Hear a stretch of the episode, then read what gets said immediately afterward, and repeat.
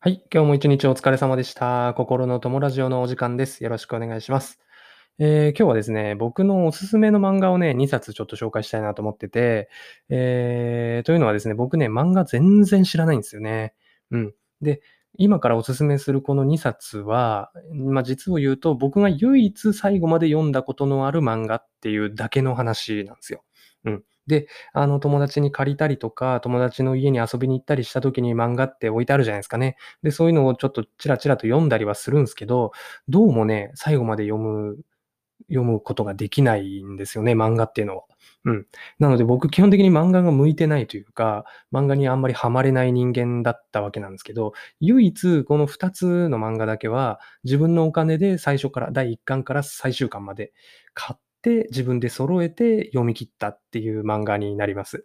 で、これを紹介したいなと思うんですけど、その前にね、まあ僕、こんな漫画全く詳しくない僕がおすすめする漫画なんて正直聞きたくもねえって感じだと思うんで、まあ、せっかくなんで、えっ、ー、とね、漫画のランキングみたいな感じでね、ちょっと調べてみたら、えっ、ー、と、歴代のジャンプ漫画ランキングっていうのがあったんですよ。最新の2020年現在の。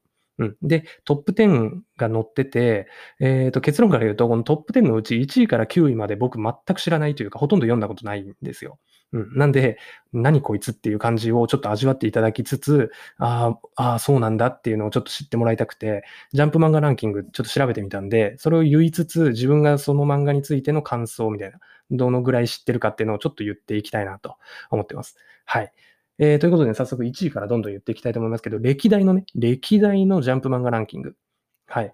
えー、1位は、ワンピースだと思ってたんですけどね、僕。ドラゴンボールみたいですね。うん。えー、ドラゴンボール読んだことある人多分多いと思うんですけど、まあ、あの、友達となんか飯行ったりとか酒飲んだりとかしてると、大体なんか、なんかのドラゴンボールのキャラクターに例えるじゃないですか。わかります？世代だけかな？あの、な、なんだよ。なんか、なんだろうな。あの、ドラゴンボールのキャラクターの名前が、なんか普通の会話の中で出てくるのがすごい印象的で、ただ僕本当に何も知らなくて、ドラゴンボール、その孫悟空っていうのが主人公ってことぐらいしかわかんないんですよね。漫画を一冊も読んだことないんで。うん。で、あの、ピッコロとか、あとベジータとか、えー、あと魔人ブーとかですよ。この辺を、あの、なんかの例え話とかで言う人結構多いじゃないですか。多いんですよね、僕の周りは。そのおかげでというか、で、まあそのキャラクターの名前はちょっと知ってるな、みたいな。うん、なんかそんな感じのレベルでしかなくて、で、まあ、なんか、なんとなく、なんか、そのドラゴンボールっていう玉をなんかいっぱい集めると、なんかいいことがあるみたいなね。まあそういうなんか漫画ってのは知ってるよっていうぐらいですかね。はい。で、あとはなんか戦闘力が53万ですみたいな、そういうセリフがあると。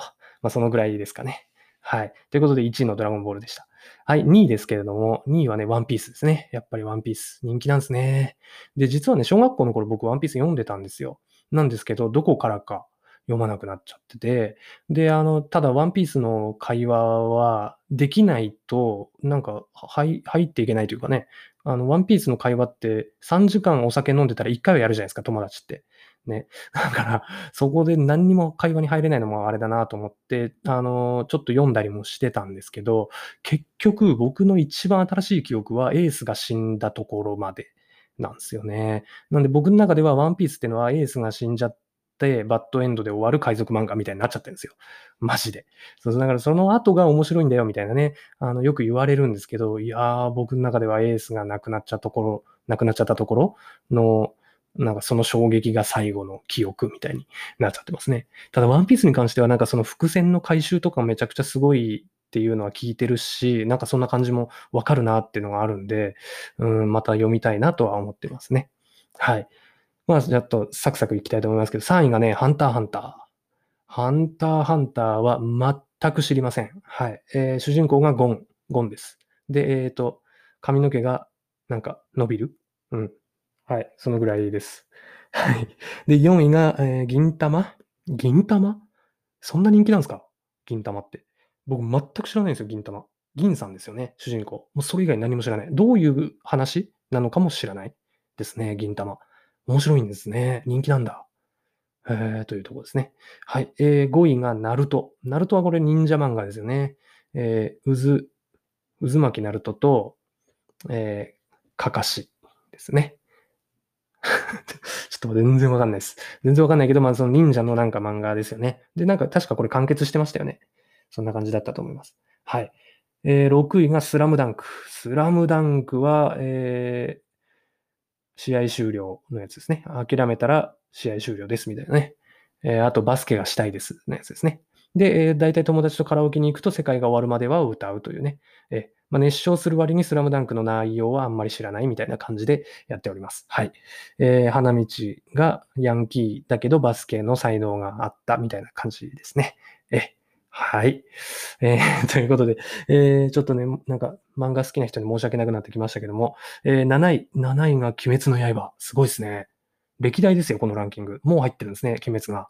で、その映画も爆伸びしてますよね。なんか、ものすごい興行収入を上げてて、すごい感じになってるっていうのは聞いてて、で、これね、まあ、結論から言うと奥さんがもう大ファンで、うん。で、映画も見たい見たいって言ってるんですけど、まあ、娘がね、小さいんでまだ行けないんですけど、うんで、もう絶対見てって言われて、Amazon プライムうち会員なんで、見、見たことがありますね。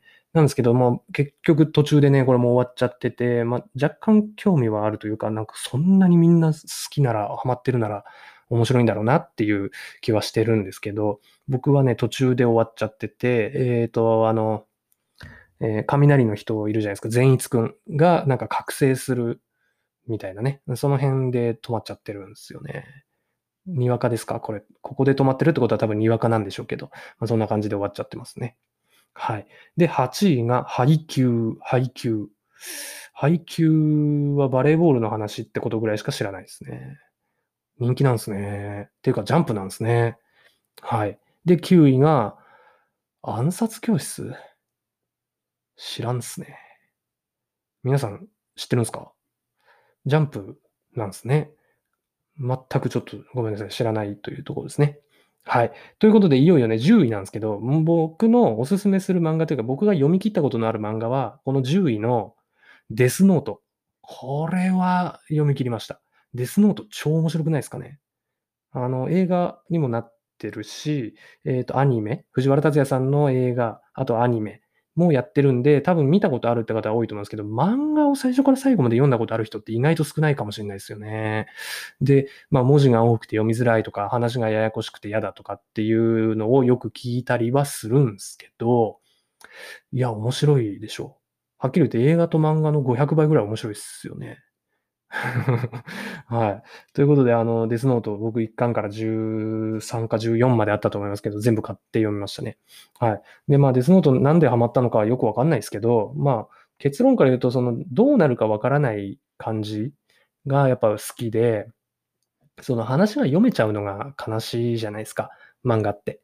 なんで、まあ、ワンピースなんかは全然ね、この先どうなるかわかんないんですけど、まあ、その鬼滅で言うと、もしかしたらこれ、妹ちゃんが鬼になっちゃったけど、これ最終的に人間戻るんちゃうみたいな。そういう予想を第1巻の時からしちゃってて、それでなんかちょっと、ね、みたいな感じ で、ネタバレになってるのかわかんない。本当に戻るのかも僕知らない状態なんであれなんですけど、あの、まあ、そんな感じで、ちょっとね、先が読めちゃうと僕の中ではつまんないのかななんて思ったりしてて、ただデスノートに関しては全く先が読めなかった。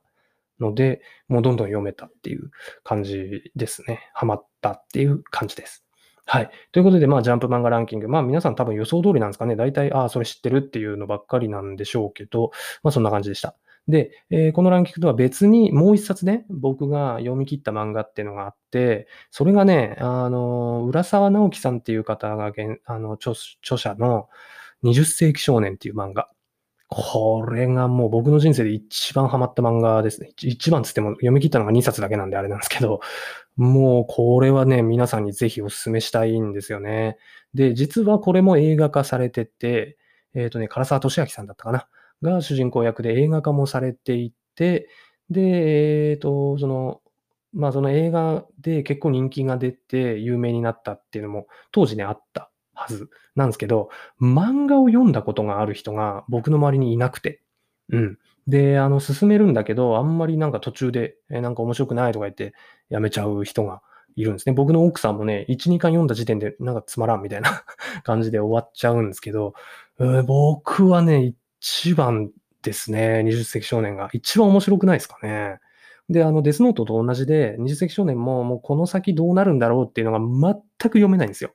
うん。で、まあ、その、簡単に言うと、なあの、昼ドラでやってるようなサスペンスものだとして、だ殺人事件が起きましたと。殺人事件の犯人がこの人かこの人かこの人です、みたいな。だけど最後までわかんないよ、みたいな感じの展開ってあるじゃないですか。それの超ビッグバン、ビッグバージョンみたいな感じなんですよね、二十世紀少年って。マジで全くわかんないんですよ。どうなってるか。うん。で、一巻ごとに、え、そうなの？みたいな。超びっくりな気づきがあるみたいな、そういうどんでん返しが毎巻あるみたいなイメージで僕は読んでたんですよね、当時。で、最初に読んだのは多分小学生か中学生ぐらいの時だったんですけど、そこから高校、大学1年ぐらいまでかな、はずっと読んでましたね。で、その後映画化されて映画も見ましたけど、映画だけじゃあの漫画の良さは伝わらないなっていうのが正直な感想かなって思うんで、まあね、ちょっと20何巻まであるんで、一気に買うとお値段がしちゃうんであれですけど、ぜひね、漫画読んでみてほしいんですよね、20世紀少年。で、この作者の浦沢直樹さんって方の漫画は基本的に僕、まあまあ好きで、えっ、ー、と、この20世紀少年とその後に、いや、その前に出てるモンスターっていう漫画知ってる人いるかな？あんまりいないかもしれないですけど、これもめちゃくちゃ面白いんで、浦沢直樹さんでちょっとググってみていただいてね、ぜひいろんな漫画読んでみてほしいなって、個人的には思います。はい。で、あの、ドラゴンボールとかワンピースとかハンターハンターみたいな、要は、なんつうのかな、王道ではないとは思います。確かに。なんですけど、うーん、その王道にはない良さ、みたいな 何なのかな王道を知らない俺が言うのもなんなんですけど、まあ、その、いわゆるジャンプに出てくるような漫画のテイストじゃない、うん、サスペンスものというか、そのスリルというか、ハラハラ感というかね、どんでん返し感というか、そのあたりを漫画っていうもので楽しめるのは、二十世紀少年が最強かなって、個人的には思ってるんでね、あの、興味湧いた方、ぜひ読んでいただけたら嬉しいです。はい。ということでね、今日は、まあ自分の漫画について語りました。えー、だんだんね、あの、ラジオで喋るべきことがわかんなくなってきちゃってて、えー、このラジオのアプリを立ち上げてから、なんかふっと思いついたことを喋るっていう感じになっちゃってて、ネタ切れ状態なわけなんですよ、最近。そのせいで、まあ、こんな誰も聞かないような漫画の話をしちゃいましたというところなんですが、えー、一応ね、100本ぐらいまでは毎日なんとかね、えー、喋る練習、アウトプットの練習を兼ねて、このラジオを撮っていきたいなと思いますんで、またね、ぜひお付き合いいただけたら嬉しいです。はい。ということで今日はね、このぐらいで終わりにしたいと思います。明日もね、えー、一日土曜日なんでね、楽しく過ごしていけたらいいですね。はい。ということで、えー、最後まで聞いていただきありがとうございました。おやすみなさい。